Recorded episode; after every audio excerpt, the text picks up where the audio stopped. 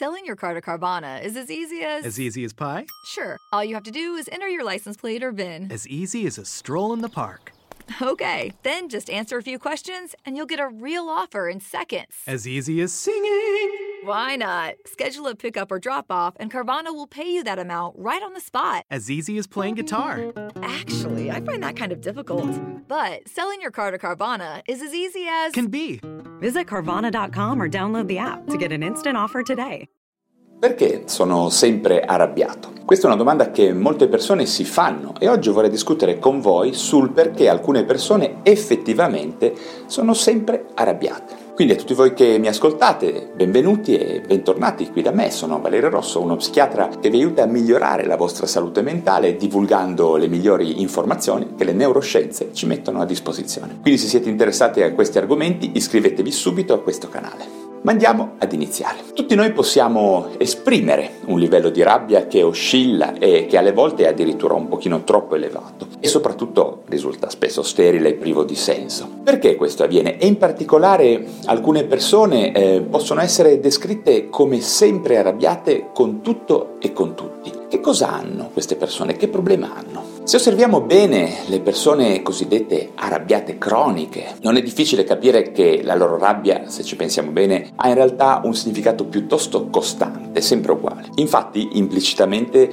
queste persone ci vogliono far sapere che c'è qualcuno, qualcun altro ovviamente, che ha colpa di qualcosa. Sì, perché la rabbia cronica, a ben vedere, porta sempre un messaggio al suo interno. Qualcuno sta subendo un torto o qualcosa non va bene per via di qualcun altro. Poco importa se l'arrabbiato dice che la vittima è lui stesso, i suoi cari, le persone a cui si dedica magari come lavoro o il mondo in generale. In realtà parla sempre di lui in termini psicoanalitici e più precisamente parla di lui come bambino. Infatti la vera causa della rabbia cronica è sempre un trauma antico in cui qualcuno non ha fatto qualcosa, non ci ha protetti, non ci ha garantito sufficiente accudimento, non ci ha dato abbastanza. Per cui dietro alla rabbia abbiamo spesso quello che si chiama sindrome da risarcimento, molto difficile da essere risolta perché pongono la persona in una posizione di attesa. Ma vi voglio raccontare una piccola storia che esemplifica questo concetto. Dopo la guerra la popolazione di molti stati aveva avuto la notizia che avrebbe potuto aver diritto di ottenere dei risarcimenti per le perdite subite, come ad esempio la perdita del loro lavoro, della casa o dei loro possedimenti. A quel punto parte della popolazione si pose in posizione di attesa per ottenere effettivamente quei risarcimenti, lamentandosi poi ogni giorno di come il mondo fosse ingiusto e che questi soldi non arrivavano ancora. Ovviamente nessuno risarcì mai nessun altro di nulla in quel periodo e altre persone semplicemente si rimisero all'opera per salvare il salvabile e per andare avanti. Nessuno nega che alcune persone hanno nelle loro esperienze familiari precoci, ma anche poi successive, subito effettivamente un danno, un trauma vero e proprio quotidiano ad opera di genitori non sufficientemente capaci a prendersi cura di loro, magari neppure di loro stessi o che non li hanno amati come dovevano, ma purtroppo il danno ormai è fatto. E questo danno rischia di amplificarsi e di farne molti altri se non si capisce in realtà eh, che non c'è nulla da fare, ma bisogna semplicemente arrendersi al fatto che la vita degli esseri umani è complessa e il nostro punto di vista è proprio quello che la può rendere bella o brutta, il nostro saper far fronte alle cose sempre e comunque da soli o con gli altri, nella bella e nella cattiva sorte, è un pochino il punto che rende una vita felice. Spesso le soluzioni migliori non sono per nulla perfette, dato che la perfezione è un'idea platonica, una forma che riguarda la categoria del divino. Quindi allo stesso modo nessuno potrà ridarci un'esperienza riparatrice del nostro passato, dato che come si dice tra psicoanalisti, se non hai giocato con le biglie da bambino non potrai certo farlo a 50 anni per poter recuperare questa esperienza. D'altra parte potrai riuscire a capire la ragione della tua rabbia e provare a passare oltre, ad andare avanti, evitando di perdere altro tempo e di isolarti da nuove esperienze appaganti, perdendoti in un passato che non sarà purtroppo recuperabile. Vediamo ancora qualcun altro poi dei problemi e dei limiti che hanno le persone sempre arrabbiate con il mondo e con gli altri. Infatti spesso chi è sempre arrabbiato si autoaccusa lui stesso di avere qualche colpa, ma in realtà mente L'implicito è che le nostre colpe in realtà siano quasi dei pregi.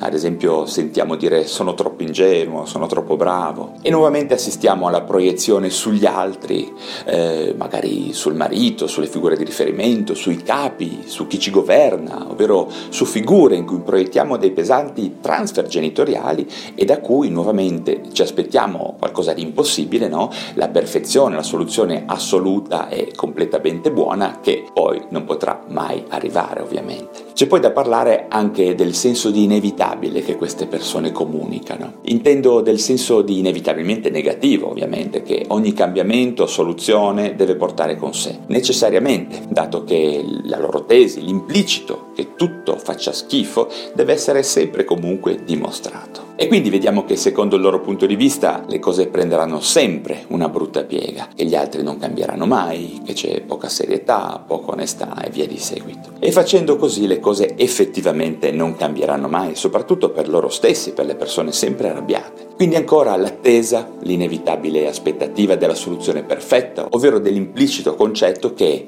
o è perfetto oppure meglio niente. Questo ovviamente non ha nulla a che vedere con una vita normale, col mondo, col mondo reale. Infine, chi è sempre arrabbiato ha dei seri problemi con l'ottimismo e nonostante in apparenza spesso elogi le persone ottimistiche e positive, ma solo in apparenza, intimamente le disprezza.